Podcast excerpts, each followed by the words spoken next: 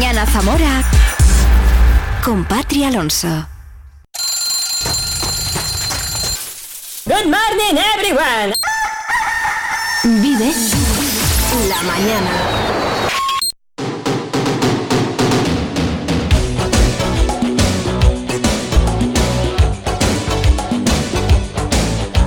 Estamos de vuelta casi ya un minuto sobre las nueve. Me alegro de ver un poquito los rayos del sol, porque menuda noche, ¿verdad?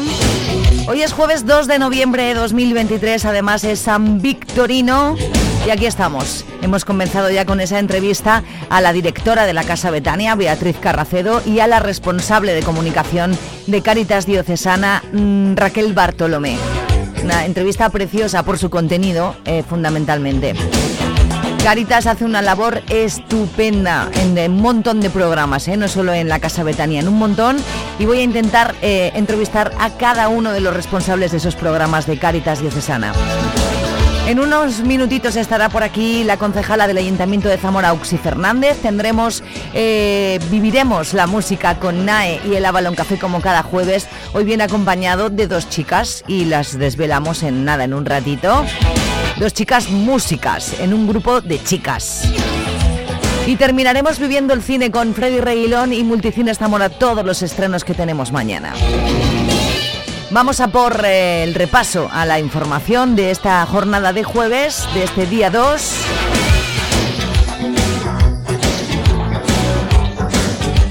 Recuerda que tienes un correo electrónico a tu disposición. ¿Tienes algo que contar? De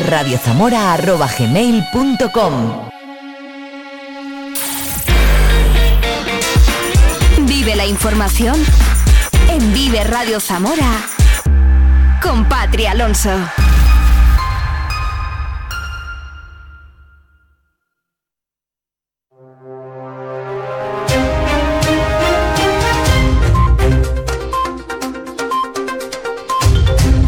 9, casi 3 minutos, seguimos con 11 grados de temperatura en Zamora Capital, viento y en alerta naranja. En un ratito nos lo cuenta la Agencia Estatal de Meteorología.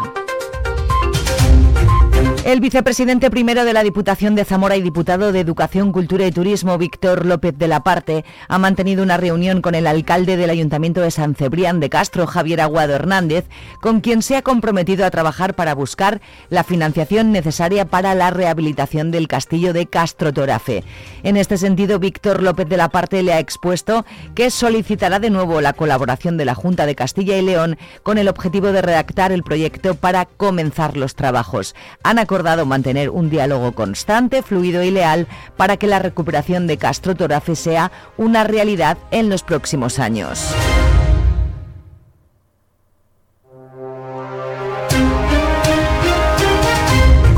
La Diputación Provincial eh, procederá al corte en horario laboral de la carretera provincial ZAP 2315 que comunica la tabla con Villafáfila por los trabajos en la mejora de la pavimentación que se van a realizar en el trazado de 7.848 metros que se inicia a la altura del cruce con la ZA 702.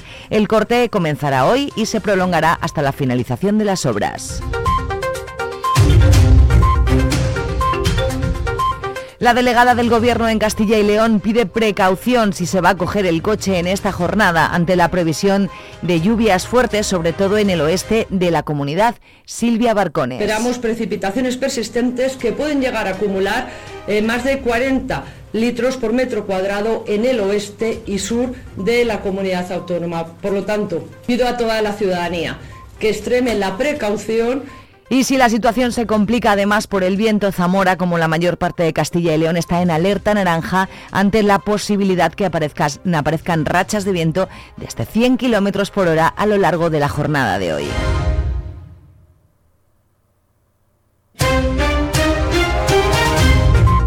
Una vez iniciado noviembre, la Junta ha activado ya la campaña de vialidad invernal a la que se incorporan dispositivos tecnológicos para garantizar la seguridad y poder prevenir las situaciones de riesgo. Se ha invertido casi medio millón de euros en la instalación de 122 nuevos sensores, 33 de ellos en la calzada para advertir de las heladas, según explica la consejera de Movilidad y Transformación Digital, María González Corral. Tenemos instalados eh, sensores en nuestros depósitos cientos de fundentes que nos permiten tener una visión continua de cuál es el estado de llenado de cada uno de ellos. También tenemos instaladas estaciones meteorológicas y este año, como novedad, hemos incorporado 33 estaciones meteorológicas con sensores de heladas en las calzadas. Esto nos va a permitir midiendo parámetros como la temperatura, la humedad, la dirección y velocidad del viento, la racha máxima o la presión atmosférica, la probabilidad de esas heladas y por tanto podernos anticipar con ese reparto de fundentes y hacerlo de una, mucha, una forma mucho más eficaz.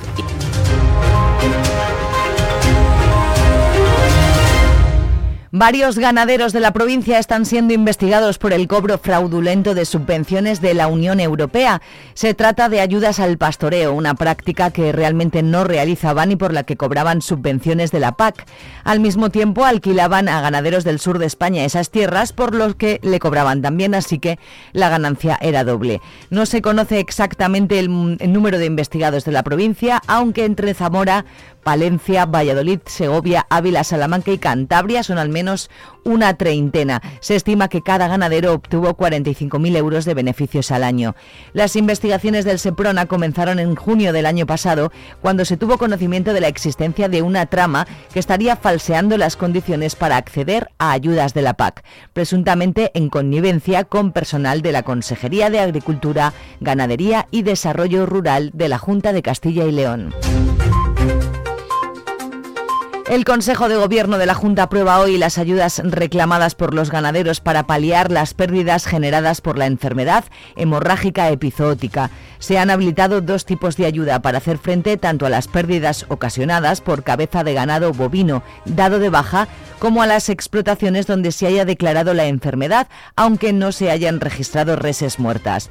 La Junta compensará con hasta 1.000 euros a las explotaciones que hayan declarado algún caso de enfermedad y con 500 euros por cada vaca fallecida. Gerardo Dueñas es el consejero de Agricultura. La intención de la, de la Junta de Castilla y León a través de la Consejería es sacar una línea de ayuda directa en la que el ganadero no tenga que hacer nada, sola y exclusivamente, una vez aprobado en Consejo de Gobierno, que la intención es llevarlo este jueves, sería publicar el anuncio en el boletín, que vamos a intentar que pueda ser lunes o martes de la semana que viene, y el ganadero con el mero hecho de entrar en la web de la Dirección General en un plazo de 30 días y comunicar que está conforme con la ayuda, eh, quedaría recibida la ayuda y se pagaría a lo largo de este ejercicio.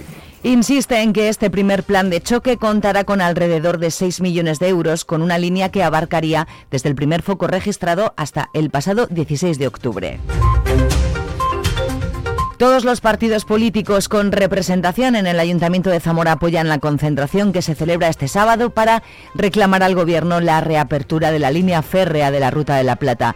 La Asociación Ferroviaria Zamorana considera fundamental para el desarrollo de las provincias del oeste esa línea que desde Plasencia a Astorga permanece cerrada desde hace casi 40 años. José Manuel Rodríguez Vidal, presidente de la Asociación Ferroviaria Zamorana, dice que no se puede esperar más esa mm, inclusión que se hace en la red eh, global en lugar de hacerlo en la red básica nos lleva al horizonte de 2050 eh, y no podemos esperar tanto. Esto es, esto es una necesidad, sobre todo para, la, para una zona que está pues deprimida y, bueno pues eh, en, en, una, en un declive continuo, pues necesitamos retomar esta línea, este, este esta vía de comunicación y, y no podemos esperar tanto. El, el, estudio pues viene a ser uno más, uno más de los, de los muchos que se han hecho este añade es el momento de retomar ese proyecto del que han hablado de forma intermitente todos los gobiernos desde que la vía se cerró en el año 1985, aunque es la primera vez que asociaciones y ayuntamientos de todas las comunidades autónomas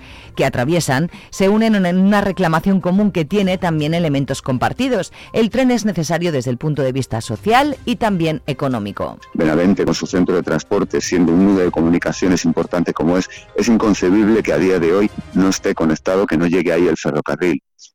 Eh, las eh, industrias que se han planteado, el Aten Aluminium, por ejemplo, esa biorefinería de Barcial del Barco, que es posible que se, que se pueda algún día llevar a cabo, todo esto sin el ferrocarril no tiene sentido y son oportunidades.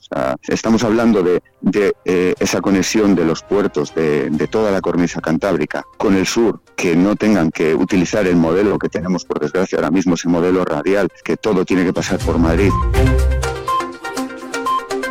Concluimos hablando de deporte, victoria histórica del Zamora Club de Fútbol que ayer conseguía imponerse en ronda de penaltis al Racing de Santander en Copa del Rey, después de empatar a dos en la prórroga. Este resultado le abre la puerta a seguir en la competición y de paso poder recibir a un equipo de primera. Las nueve casi 11 minutos en una hora. Más información. De momento conocemos el tiempo para hoy.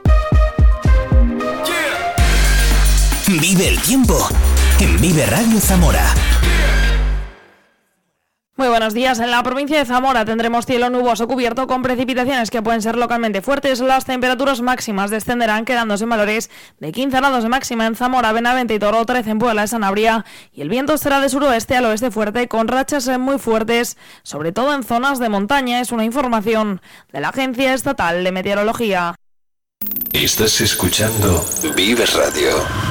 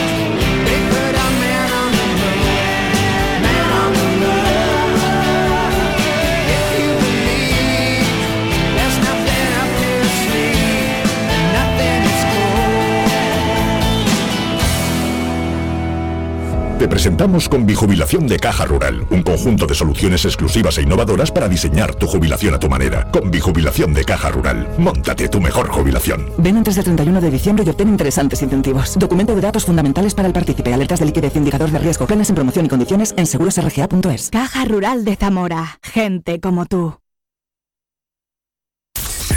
En Vive Radio escuchamos lo que pasa a nuestro alrededor y te lo contamos para informarte, para entretenerte, para emocionarte, con las voces más locales y los protagonistas más cercanos. Vive tu ciudad, tu provincia, vive su cultura, su música, su actualidad, su deporte, sus gentes. Vive lo tuyo, vive tu radio. Vive Radio. Zamora 93.4.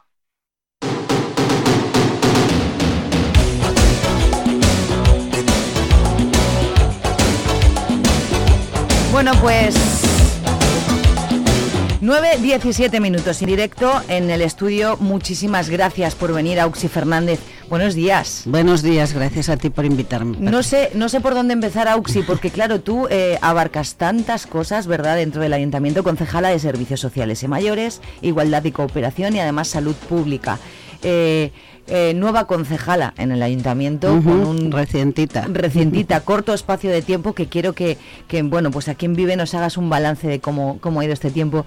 Eh, estás contenta cómo van las cosas sí estoy contenta porque es toda una experiencia. Después de bueno como final digamos de mi vida profesional pues es una experiencia que está siendo muy grata porque bueno pues el ambiente de, de coalición entre Izquierda Unida y el PSOE está siendo muy positivo, hay ganas de trabajar y sobre todo sorprendida también porque evidentemente entrar en el gobierno no es lo mismo que estar en la oposición. Mm. Y valoro ahora mucho más lo que es el trabajo desde dentro. Valoro la labor que han hecho mis antecesoras porque se trabaja y creo que siempre que, que, pensaba o cuando hicieron la propuesta hace cuatro años de meterme en esto y la política yo siempre he estado he sido activista yo me considero una activista siempre, Y, y, la verdad es que mm, creo que la política puede ser muy digna creo que desgraciadamente hay ejemplos que han cambiado el signo de que la política es un servicio y como tal es digno y la gente lo hace. Se trabaja bien y se trabaja por el ciudadano y creo que es algo que hay que decir.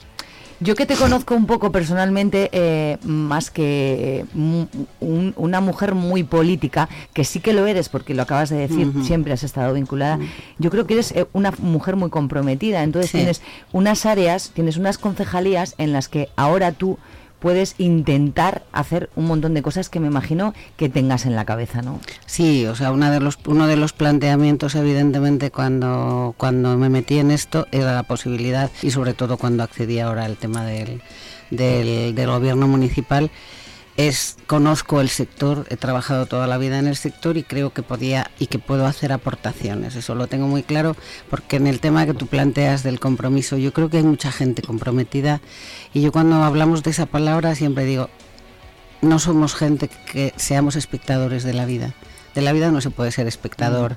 Pero bueno, digamos que das un paso más y te comprometes. ¿Y te frustras cuando ves que hay cosas...? Sí, mucho, muchísimo, muchísimo, porque la, las administraciones, y ahí hago, lo hago extenso, son mastodontes, hemos generado una forma, digamos, de, sobre todo a nivel de burocracia, a nivel de, que son garantistas y tienen que serlo. Y al ser garantistas, pues es verdad que las cosas no pueden ser, yo siempre digo, problema, solución. Y en ese sentido yo soy una persona que creo que soy resolutiva. Me está costando el ritmo, sí, me cuesta. Si empezamos a hablar de una, de, de, una parte de, de todas las áreas que llevas de servicios sociales y mayores, hay mucho que hacer aquí, ¿verdad?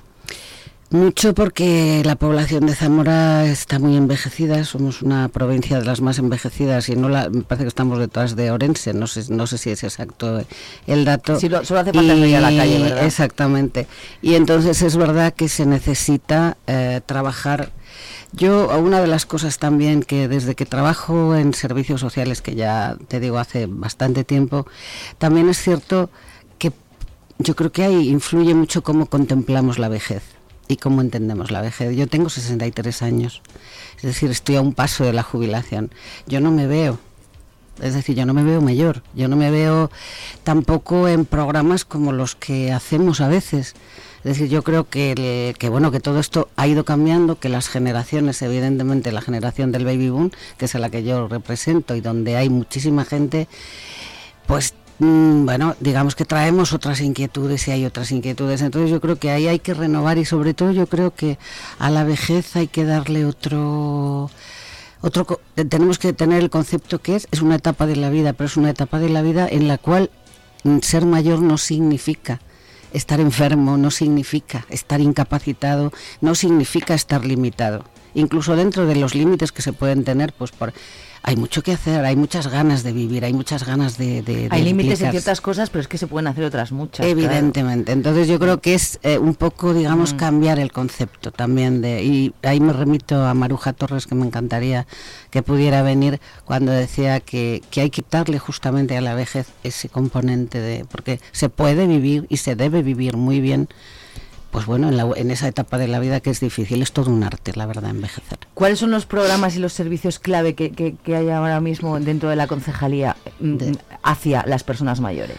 A ver, eh, se trabaja, bueno, eh, desde la concejalía el programa quizá el que se lleva y el que digamos que es el que más recursos tiene es todo el tema de ayuda a domicilio es el tema de la dependencia, que lógicamente, bueno, pues te digo, hay mucha gente mayor, hay mucha gente que porque por edad ya tiene muchas limitaciones y evidentemente hay que garantizarle los derechos que tiene, porque eso ya estamos hablando de, derechos, y el derecho de las personas dependientes a ser protegidas y ayudadas por, por el Estado y por las administraciones está ya consolidado y entonces se trabaja desde ahí.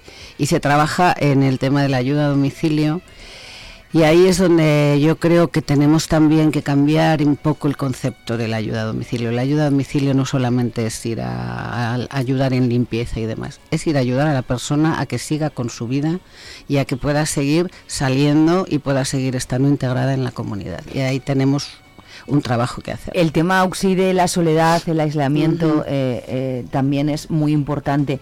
Mm, dentro de, cuando hablamos de mayores. Es que eh, eso me parece terrible. El tema de la soledad no deseada, que está empezando además a tratarse de una manera, bueno, pues porque es preocupante, porque los estudios nos demuestran que hay mucha gente, y no solo mayores, ¿eh? estamos hablando también de que afecta muchísimo a la gente joven. Yo hace poco tuve la oportunidad en las jornadas del cáncer que organizó Opinión, centré mi, presentación en la soledad no deseada, sobre todo también en el tema de la enfermedad. Ahí sí te digo, es algo que, que yo traigo el compromiso de empezar a trabajar ahí. Intentaremos hacer un pilotaje de un programa que, bueno, que estoy pendiente de, de hablarlo con, con distintas organizaciones de la soledad no deseada eh, sobre todo en el tema de la enfermedad oncológica y referida a mujeres. Eso porque, es terrible. Mm. porque va muy asociado. El dolor es muy difícil de compartir y va muy asociado el tema de la enfermedad a la soledad. Un día hablábamos que decían, eh, estoy eh, cuando estoy enfermo y soy mayor, estoy rodeado de gente, pero me siento pero solo. me siento solo. Es que eso es muy terrible. Porque al final también estamos en una sociedad muy poco no sé, nos, eh, eh, hemos apartado el dolor y el sufrimiento como si no existieran, igual que la muerte, y nos estamos equivocando. Pero eso es cultural. Eh, desde pequeños nos apartan la muerte cuando la muerte forma parte de la vida. Evidentemente, evidentemente. Yo ayer estuve en el cementerio y, la verdad es que el, trasiego de salir, entrar, verlo con flores, es decir, le da una normalidad que ojalá la tuviéramos en la vida cotidiana, porque creo que también aprenderíamos a vivir de otra manera. Entonces, eh, yo creo que eh, ese, esa manera de enfocar la vida, donde el dolor y el sufrimiento es como si no nos afectaran, mm. como si le afectara a otros, mm. hace también que la gente ante situaciones de sufrimiento, digamos que no se encuentre amparada. Yo nunca olvidaré eh, un, caso que me tocó vivirlo de cerca de una persona joven con cáncer, a la cual los amigos iban a ver poco y cada vez fueron a verla menos tiempo porque no sabían qué decirle. Era un problema de, no era un problema de, era el miedo a afrontar algo que en el fondo es el reflejo de lo que te puede pasar a ti, pero ser incapaz de afrontarlo. Y una persona que murió muy sola. Qué, qué, qué terrible. ¿eh? terrible por porque te digo porque al Ellos final no buscaron ayuda para que alguien les ayudara a cómo afrontar eso. Si es que No, al final porque- el problema lo tenían ellos. claro. pero porque creo que hablamos poco de eso. Sí, sí, sí. Lo escondemos, No. hablamos poco de eso. Mm. Es algo que pertenece un poco a esa parte que no queremos afrontar porque también nos cuestiona, evidentemente. Mm. Auxi, en cuanto al envejecimiento activo, saludable. ¿hay algún programa en el ayuntamiento en que, que Sí. tenga que ver con esto? Están, se, se- se ha hecho ya, hay, hay unos cursos que salen anualmente, que son los cursos de envejecimiento activo, y que tienen, bueno, pues hay pilates, hay yoga, hay memoria, es decir, programas de memoria, y ahí, bueno, pues hay unos criterios, porque la verdad es que se está, se presenta muchísima gente. Yo, mm, quizá uno de los pesares que tengo, o de los primeros pesares que he tenido, es que ha quedado mucha gente fuera de, porque no hay suficientes plazas y sabiendo que se han ampliado, que mi compañera Inma hizo una labor inestimable estos años y que ha ido duplicando todos los años las plazas. Aún así no son suficientes. Y yo sí que también tengo el compromiso de que el año que viene eh, ampliar, mm, como sea, buscar nuevos espacios, bueno, ver el, el este para darle soluciones, porque además es que es verdad que se plantea Claro, hay una etapa, cada vez vivimos más. Entonces tenemos mucha gente que, que está en el tramo de los 75, 85, que siguen activos y que hay que darles la posibilidad de que sigan activos, porque es la garantía también de tener una calidad de vida. Pero luego hay otro tramo de 65, entonces el criterio muchas veces es que se le da prior- prioridad a las personas, digamos, con más edad. Y se queda fuera pues un núcleo importante de personas que están empezando esta etapa, que no es una etapa fácil, y que todo este tipo de actividades podrían ayudar mucho a, a cambiar el signo un poco de- del tema del envejecimiento. En cuanto al campo en igualdad de género, en igualdad y cooperación, que también es una de tus concejalías, eh, no tiene pinta de ser de muy fácil solución eh, todo este problema de, de- de- de desigualdad que, que ven- que vivimos, ¿no? Yo lo, lo he dicho estos días, eh, también el otro día en, en el Consejo de la Mujer que se constituyó el... Madre mía, el, mar, es- el miércoles, el martes, el martes 31. Cuando hay día de fiesta no sabemos un poco Es ni el día me que pierdo, me pierdo por ahí. Y lo dije, yo considero que las cifras de, es decir, las muertes que no cesan, las cifras del último año, de lo que nos hablan es de un fracaso estrepitoso como sociedad en este tema.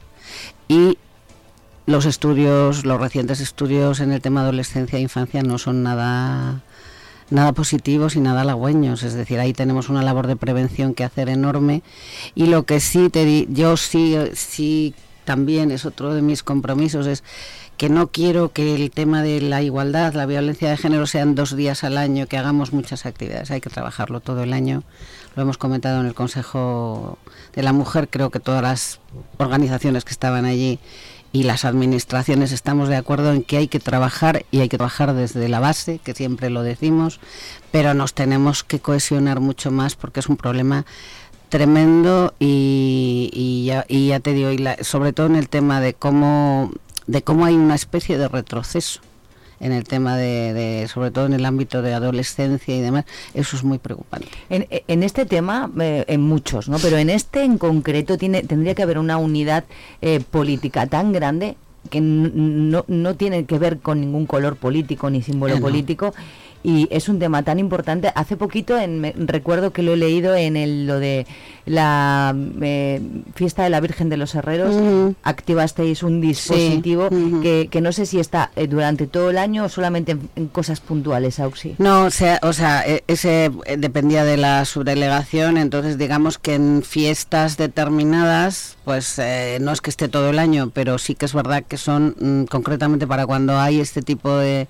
de fiestas, de acumulación de gente, de gente también, bueno, pues adolescente y demás, entonces tener te- esos dispositivos son necesarios y, y evidentemente ¿Y en qué consiste? Se- en tener es como tener un, un punto los puntos violetas que llaman vale que es un punto de donde las personas que en un momento determinado tengan algún tipo de problema pueden acercarse y, y bueno pues desde ahí se le da se le dará la información o la protección o lo que o lo que necesiten. Y eso sí tenemos intención de que se haga en, en todos los eh, digamos festivales o en todos los lo que se organice que conlleve bueno pues que Mm. conlleve fiesta y, y demás O- Ojalá no fuese necesario, ¿eh? Ojalá. eh, eso sería que habríamos eh, logrado eh, eliminar la lacra de la violencia de género. Eh, en Zamora tenemos un plan. sí, sí, sí. En Se Zamora llama- así se llama plan. eh, este nuevo plan municipal Sí. sobre dro- drogodependencia. Cuéntanos sí. también un poco. Pues es un plan que también se hace en colaboración con, digamos, con, otras administraciones y por supuesto con la asociación de padres y con otros que queremos ampliarlo además porque si el, el- eh, todo al final todos los problemas pasan por el espacio común que es la comunidad val- valga la redundancia. Entonces todos los, eh, los eh, las personas o las eh, las administraciones todos tenemos ahí también que colaborar. Entonces se colabora estrechamente bueno pues por ahora con Cáritas también. Entonces hay una especie de comisión que se reúne mm, parece que era dos veces al año y que lleva todo esto, bueno, que colabora en lo que es el tema del plan municipal. Son programas dirigidos, en principio, preventivos dirigidos a padres y luego hay programas también donde hay intervención, que ya es cuando, digamos, el problema ha surgido. Realmente el tema del consumo lo que más preocupa es que cada vez se hace de, bueno, se adelanta más la edad del comienzo y porque yo creo que hay que dar alternativas que no se están dando y que en ese sentido yo mm, siempre abogo por lo mismo, los espacios comunitarios. Yo me acuerdo la experiencia de la Noche del Sereno, que entra también dentro del Plan Municipal de Drogas, de que cuando yo la conocí, bueno, pues toda la educación de calle, todas esas cosas que se han ido haciendo deben de continuar, pero deben de adaptarse también a los nuevos tiempos. Entonces ahí tenemos que ver muy bien, porque evidentemente... Sí, porque estaba cuando yo era pequeña ya estaba ya funcionaba el sereno, con lo que es verdad que todo tendrá que ir eh, igual que la vida cambia. Tiene que ir adaptándose. Cada generación tiene su propia dinámica en el tema de consumos en el- Mm. y tenemos que irnos adaptando a. Entonces ahí se está haciendo una labor muy importante. Las asociaciones de padres, es decir, tenemos, necesitamos la implicación de los padres también y se están implicando, van a los cursos y eso al final repercute también en, en- en lo que es sobre todo el tema de la prevención, que es donde, bueno, más hay que incidir, aunque te digo, es muy importante también la intervención. Creo que fue en la presentación de este tenemos un plan Ujú. que hablaste de el terror que te daba eh, que esto eh, que las drogas fueran modas y que venía una una oleada del cómo se llama El la fentanilo. del fentanilo mm, que es mm, horroroso, o sea, eh, en- Yo- a mí no me cabe la menor duda de que cada generación hemos tenido nuestra droga. Es decir, yo soy de las del 80, no del 80, yo, bueno, sí, el 80, 20. La generación del caballo, de la heroína, diezmó. Aquí hubo una generación diezmada por esa. Luego eh, se ha ido sustituyendo. Me dan pavor las, sobre todo las drogas químicas. Porque está, mm, bueno, la relación también entre drogodependencia, enfermedad mental. y, y- es, y el eh, no saber eh, lo que te puede pasar, claro, porque ahora sabemos lo que les pasa a la gente que consumía heroína, pero ellos no sabían lo que les pasaba, con lo que es un poco Es cíclico. como si, o sea, es otro tema donde yo creo que sí que hay que adelantarse. Yo, eh, por ejemplo, mm, muchas veces digo, vale, formamos en prevención, y, pero también hay que formar a lo mejor a los chicos en la realidad de lo que de lo que hay y de lo que hay en el mercado. tratar esto en los colegios. Y debería ser como todo, es que hay cosas en la vida que para prevenirlas yo no puedo prevenir si no conozco y la Mm. información es fundamental y la sensibilización es fundamental.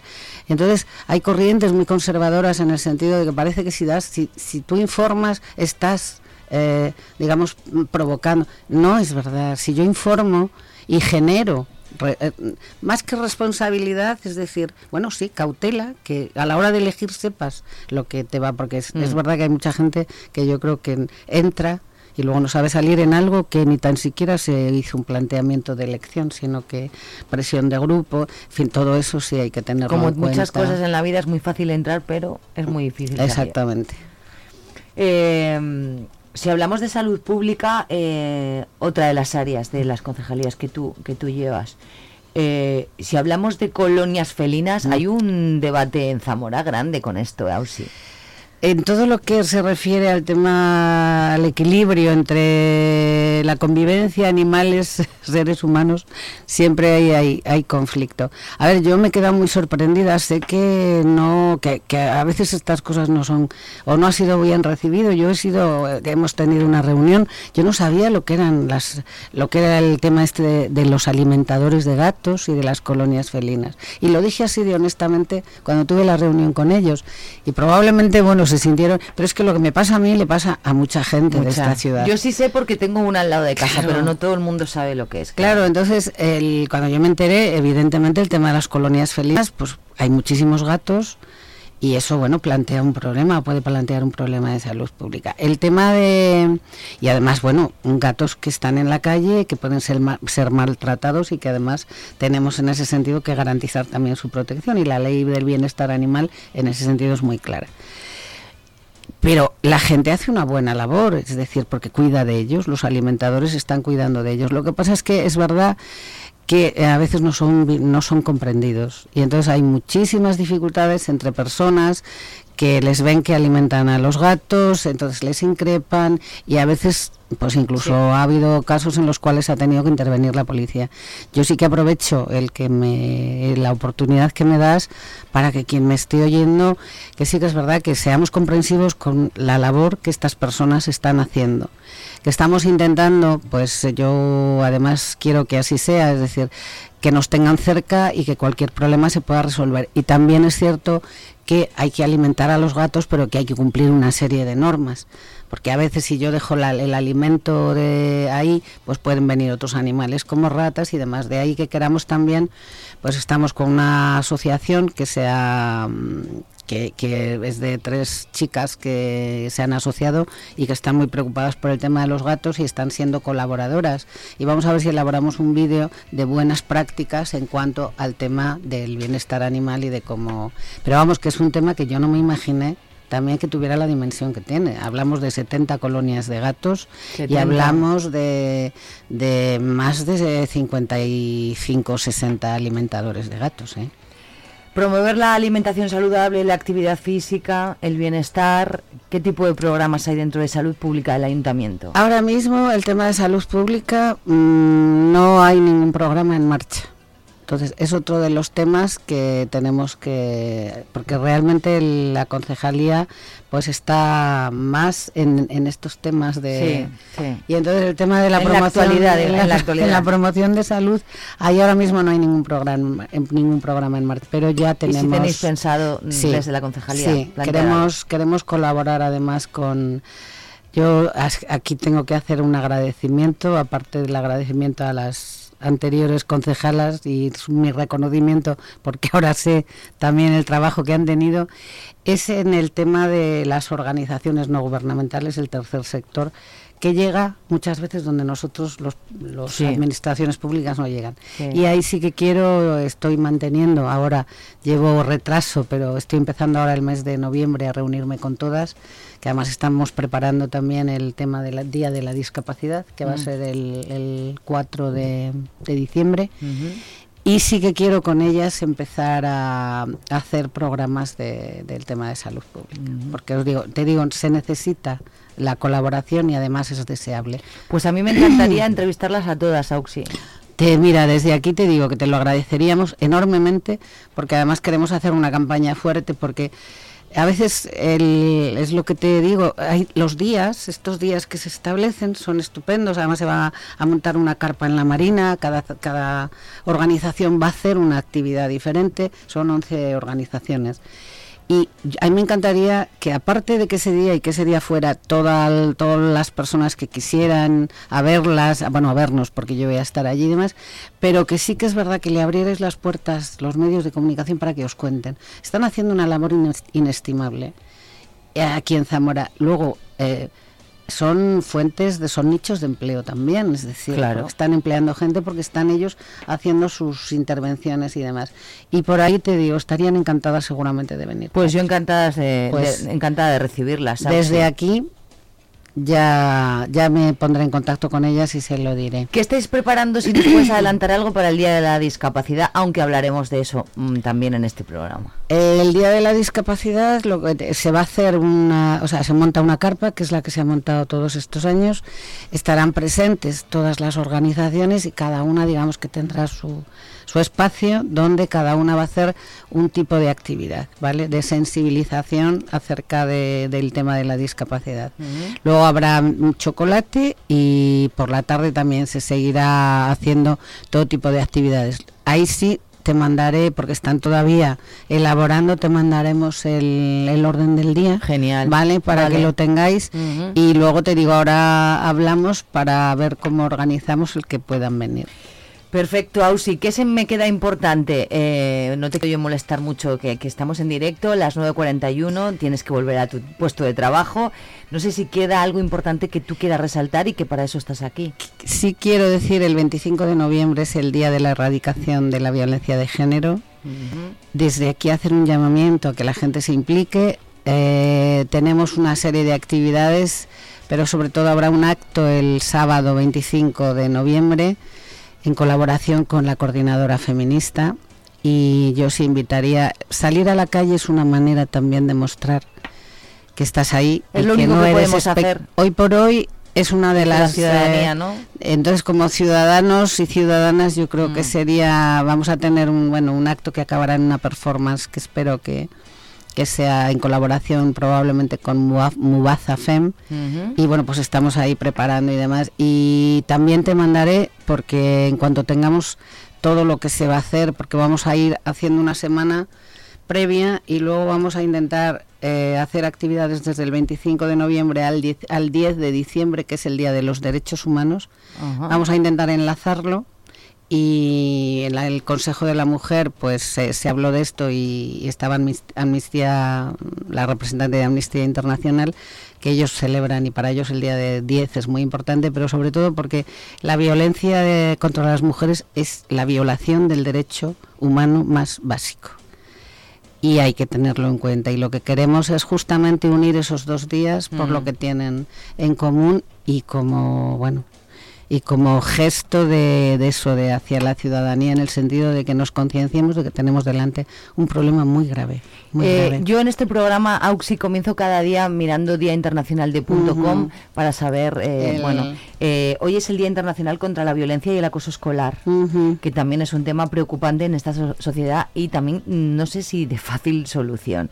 Pero claro, yo un día a- hablaba con el, el- el director de Caritas Ujú. diocesana y me decía el día de la pobreza y dice es que to- es que los días internacionales mundiales están muy bien pero y si fueran todos los días el día Sí. internacional contra la violencia y el acoso escolar el día de los derechos humanos y digo pues sí cierto Lo que pasa es que eso solo lo podemos hacer nosotros. Quiero decirte, Claro. bueno, pues la ONU y evidentemente viene bien tener esos días de referencia, Mm. pero el que sean todos los días, eso sí, Sí. que es una cuestión personal y Mm. de lo que yo te digo cuando hablamos de la y de gente- empatía ya con todo y es que y que el compromiso tiene que ser, yo no puedo ser espectador de lo que pasa sin intentar preguntarme qué puedo hacer yo para Sí. paliarlo. para paliarlo Auxi Fernández, yo mm, es- eh, no has escuchado ninguna de mis entrevistas porque tú estás trabajando a estas horas, pero yo eh, le planteo un juego a mis entrevistados, nada de dos minutos. ¿Tú quieres jugar? Sí, por supuesto. Bueno, pues mira, me vas a decir un número del 1 al 43 y yo te hago una pregunta. El 7. ¿Con qué persona cenarías y tendrías una larga sobremesa que nos puedas contar? ¿Famoso o no famoso o, o como quieras? ¿Con qué persona cenaría?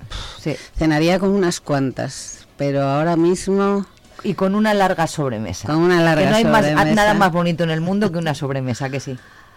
Pues O famoso, alguien que dices, bueno, pues no sé, con María Teresa de Calcuta o con, no lo sé.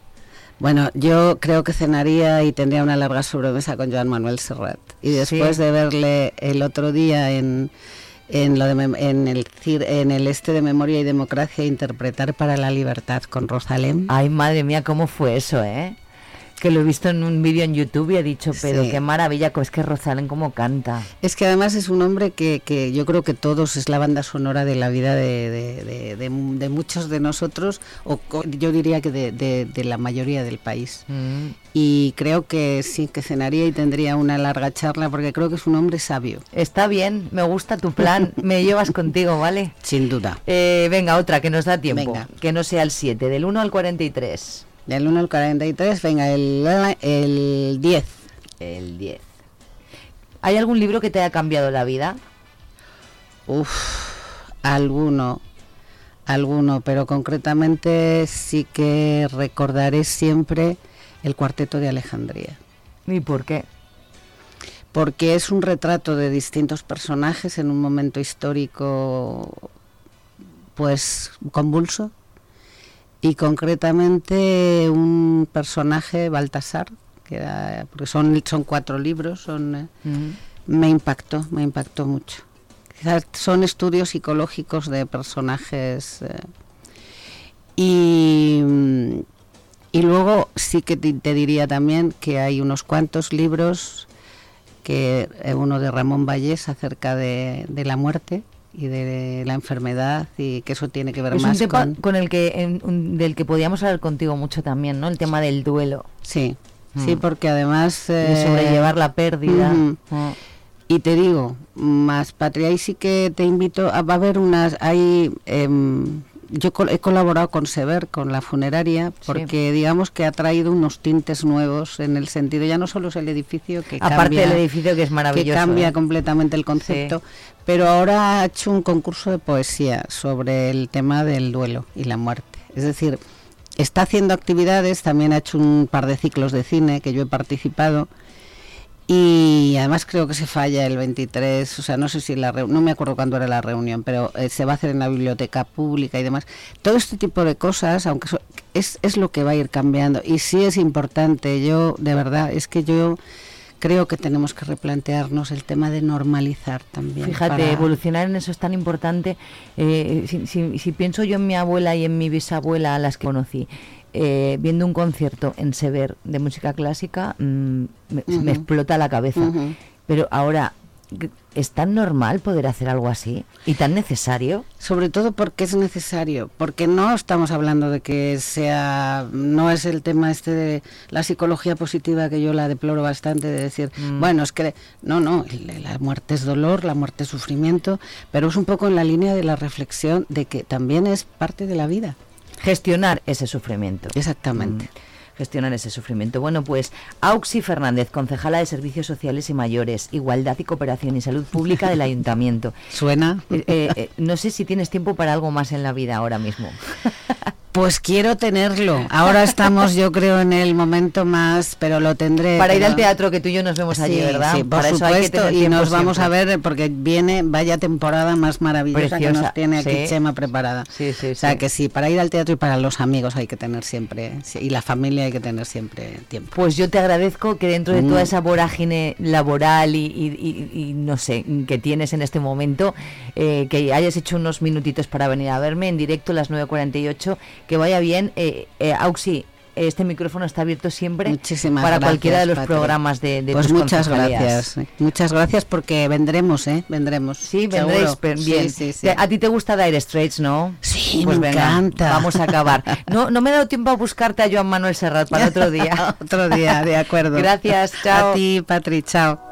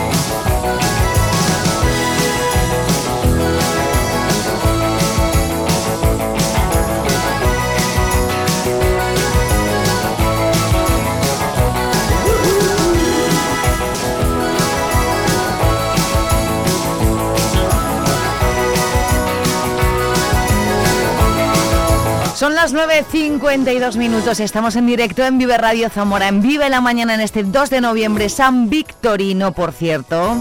Muchas felicidades y si es tu cumpleaños, como siempre digo, muchas felicidades también. Punto de encuentro con Oscar Galvez te ofrece en Vive Radio la información completa de la jornada con las claves más importantes y un análisis de la actualidad. Punto de encuentro. Cada noche de lunes a jueves a las 23 horas en Vive Radio. Zamora 93.4 Pues vamos a por la efeméride musical de hoy. Tal día como hoy, 2 de noviembre, pero en 2018 sale a la venta el segundo disco de Rosalía, El Mal Querer, que le convierte en un auténtico fenómeno internacional y que hoy me gustaría recordar este maravilloso Pienso en tu mira. Para mí, su mejor disco. Y el aire cuando pasa Por levantarte el cabello. Y el oro que te viste Por amarrarse a tu cuello. Y el cielo de la luna Que tú quieras mirarlo. Hasta del agua que bebe Cuando te moja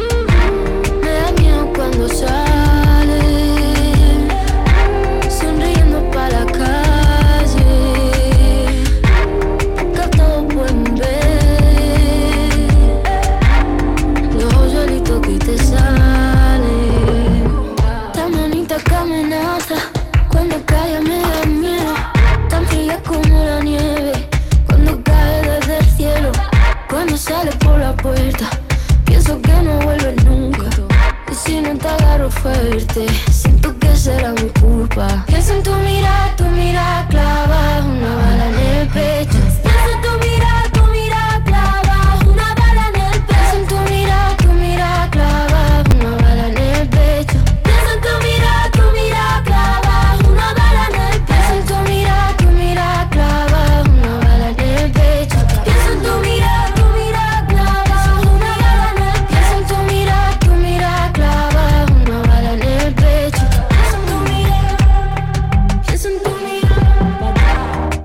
como hoy, 2 de noviembre, pero en el año 2018 salía a la venta el segundo disco de Rosalía, se llama El Mal Querer.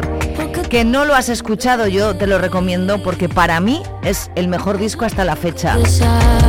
Incluía canciones como este Pienso en tu mira.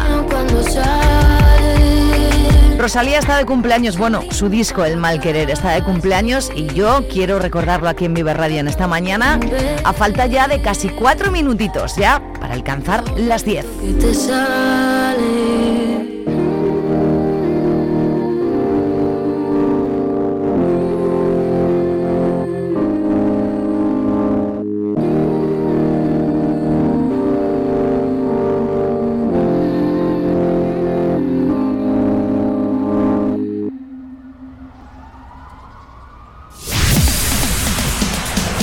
A ser un buen día. Vive Radio. Eric Clapton nos lleva a alcanzar ya las 10 de la mañana de este jueves. A vuelta de este temazo, repasamos otra vez la información de este día y seguimos con más cosas. Nos queda vivir la música, nos queda vivir el cine, nos quedan muchas cosas en este jueves, no te vayas. If I saw you in heaven,